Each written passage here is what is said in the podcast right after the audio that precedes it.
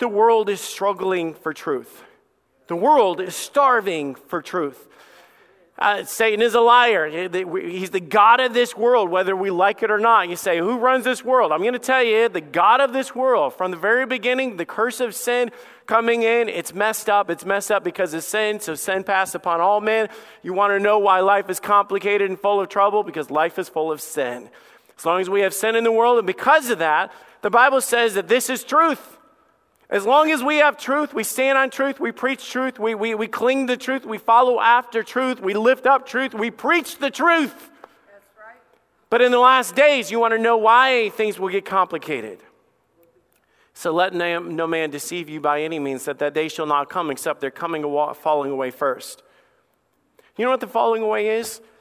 It's not just people getting out of church. And I know that's how we kind of associate it. It's just people veering from the truth.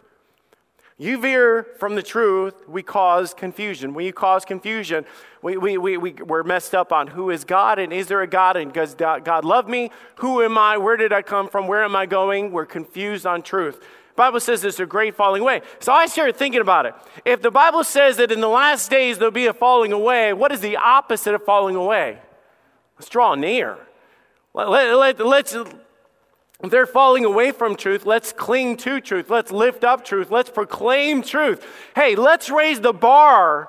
Let, us let, hold it higher. Let's, let's preach it louder than we've ever preached it before because in the last days, if they're falling apart because of lack of truth, then our job is to give them truth. Amen. That was really weak, but okay.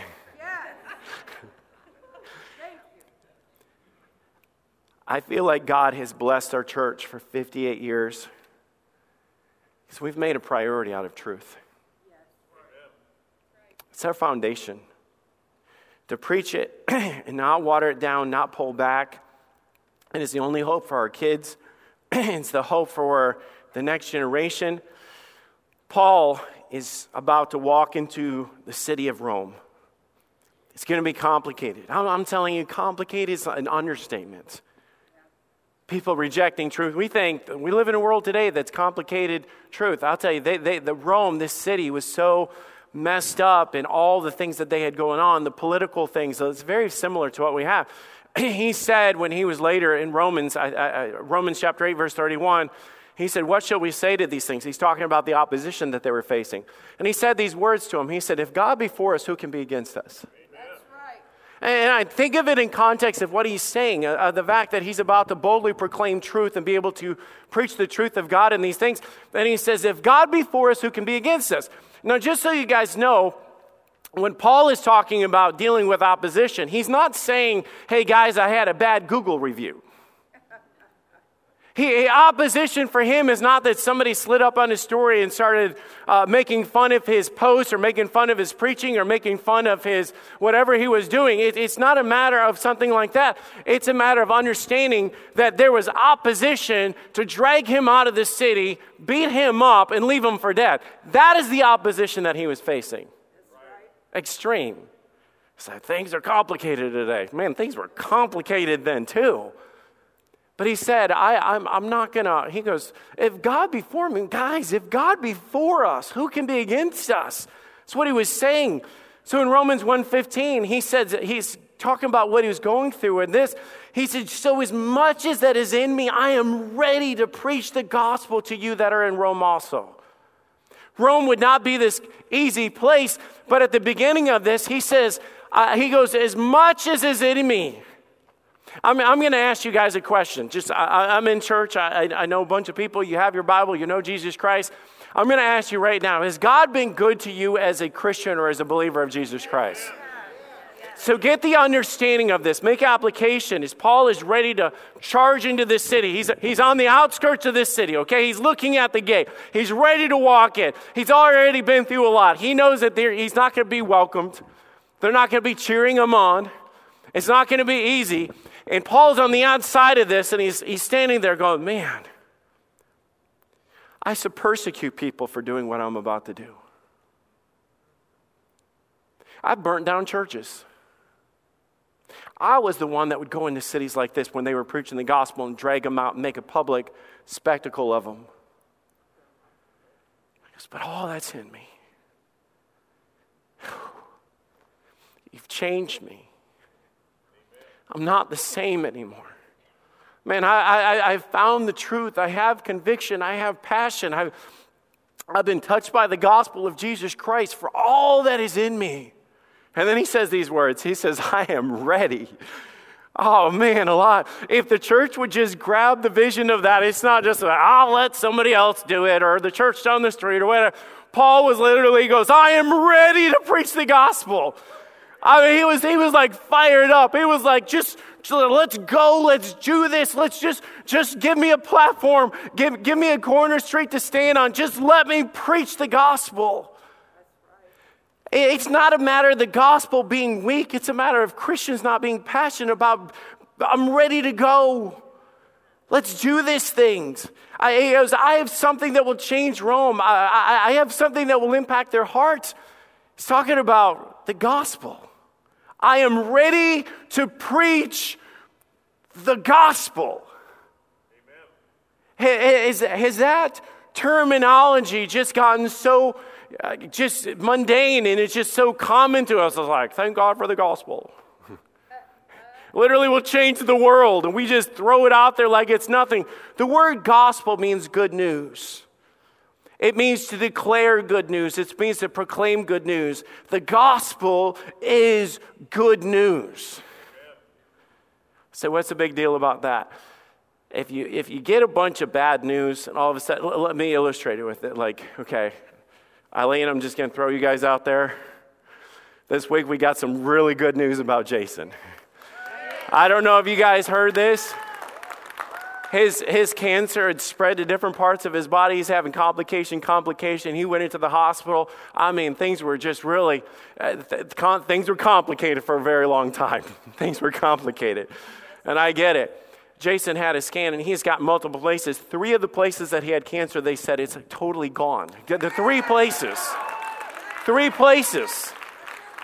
He said, Praise God for that. You know why that's good? Because that's good news. That is great news. Can I tell you guys, as great as that news is, I have no, no not saying this again, I've got better news than that. You were dying in your sin and going to hell, and there's no hope and no way to change it, and all of your works is as filthy rags, and there's nothing you could do. Jesus came and died on a cross, gave us the truth, and allows you to go to heaven by what he did by paying the price on the cross. That is good news. Paul was like, I'm going to go there. And those messed up people that were just like I was without Jesus, and I'm going to give them something. I'm going to give them good news. You say, what makes the difference of this news than any other news that we get? He says, For I'm not ashamed of the gospel of Christ. He, he, he's, he's starting to illustrate this of what this is. He said, I'm not holding back.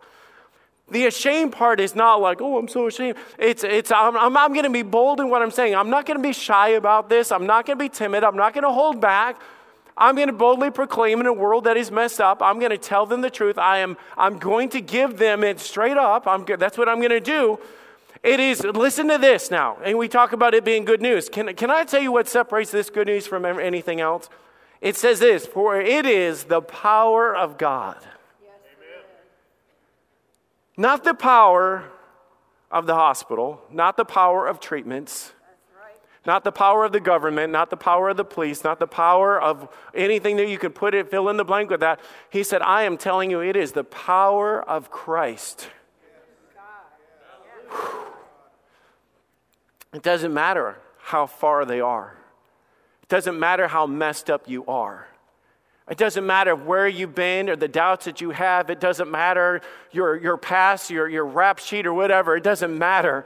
He said, literally, what we preach right now, he said, it is the power of God the, the, the, breath of God, the words of God spoken as Paul was about to preach is, is literally that, that, that ruach of God, that, that spirit of God that would go out and it would accomplish things that man could not do. It was as God spoke the world into existence. When we speak the word of God, there is power that goes out.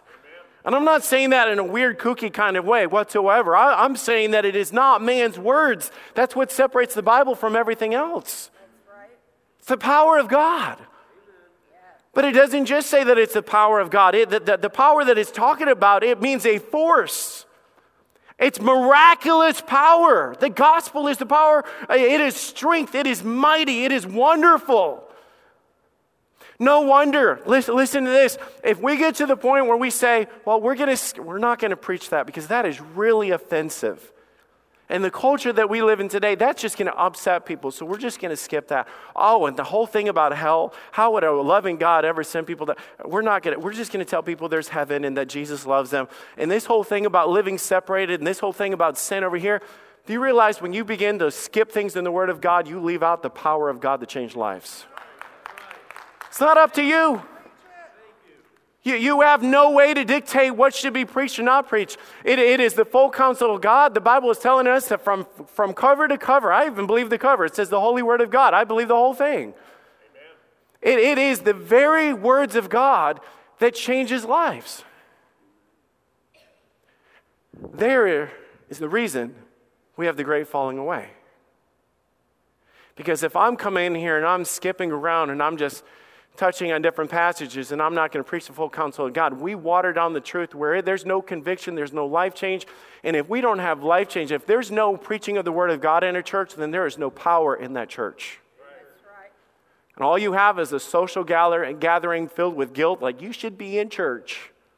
Good people go to church. What are you doing on Sunday? You should be in church. It's a bunch of guilt.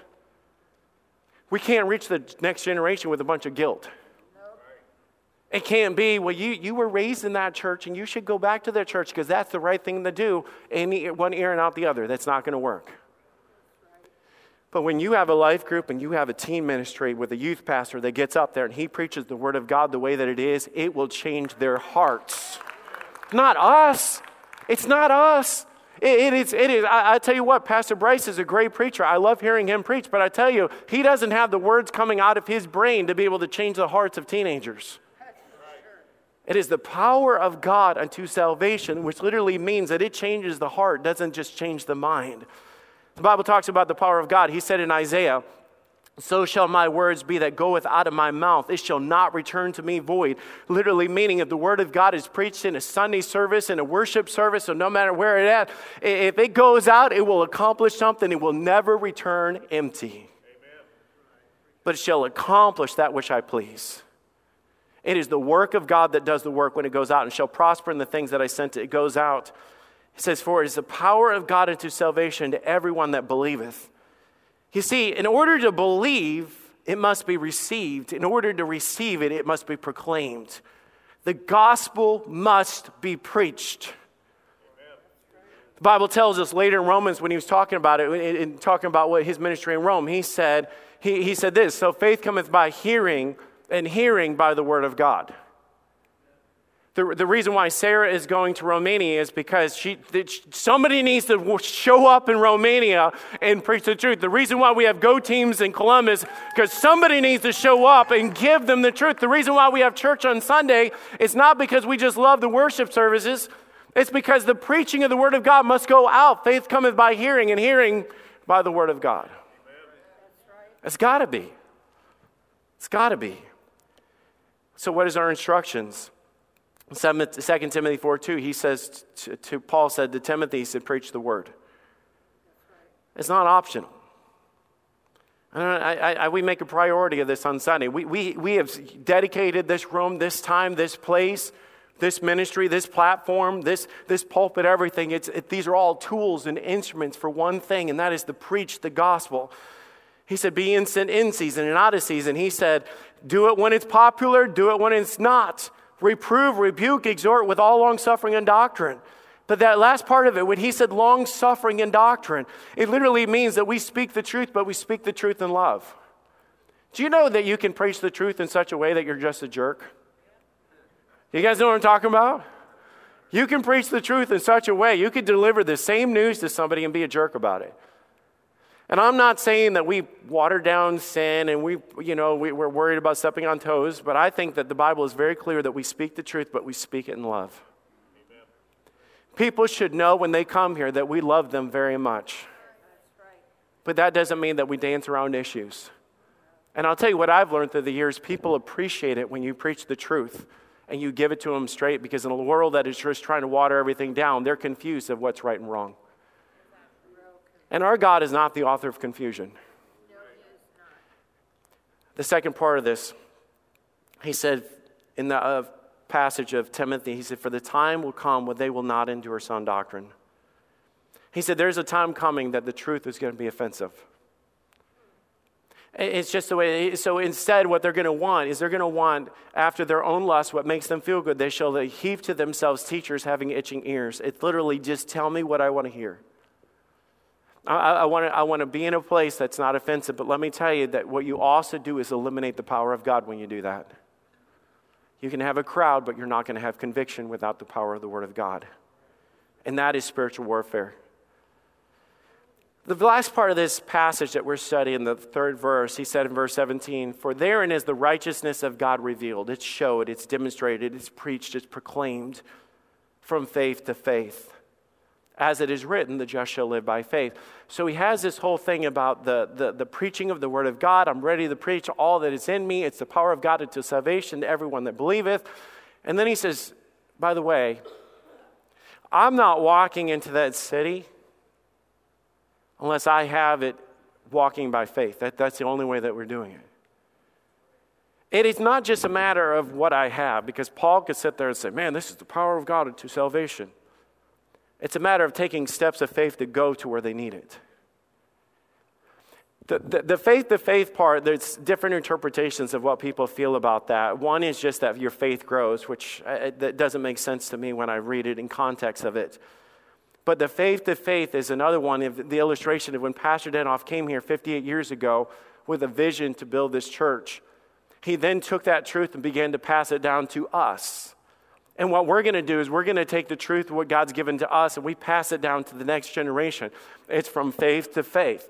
If we ever stopped walking by faith, then we, we set it down and just like, well, let me tell you what God used to do. It's not going to help the next generation. And the last part of it is he said, The just shall live by faith. See, we, we must take steps of faith. The, the gospel, the gospel, listen, the, the gospel moves forward by faith. The gospel moves forward by faith. In every aspect, in Hebrews 11, we're going to get into it. And you're like, man, what is faith? I wish I understood faith. And guys, I am consumed with this. Faith, the grain of a mustard seed, you can move mountains. Okay? All right, let's go. It's like, I got a mountain to move, let's go. And then we're like, I don't know if I understand faith. Faith is the substance of things hoped for, the evidence of things not seen. Without faith, it's impossible to please him. For he that cometh to God must believe that he is, and he's a rewarder of them that diligently seek him. What does that mean? For the next weeks, we're going to be diving into that because I want us to be a church that steps forward by faith because the Bible says the just shall live by faith. It's kind of like this with faith is to the Christian what gas is to a car. Your car is not going anywhere if you don't learn that it's got to be fueled by faith from one person to the next.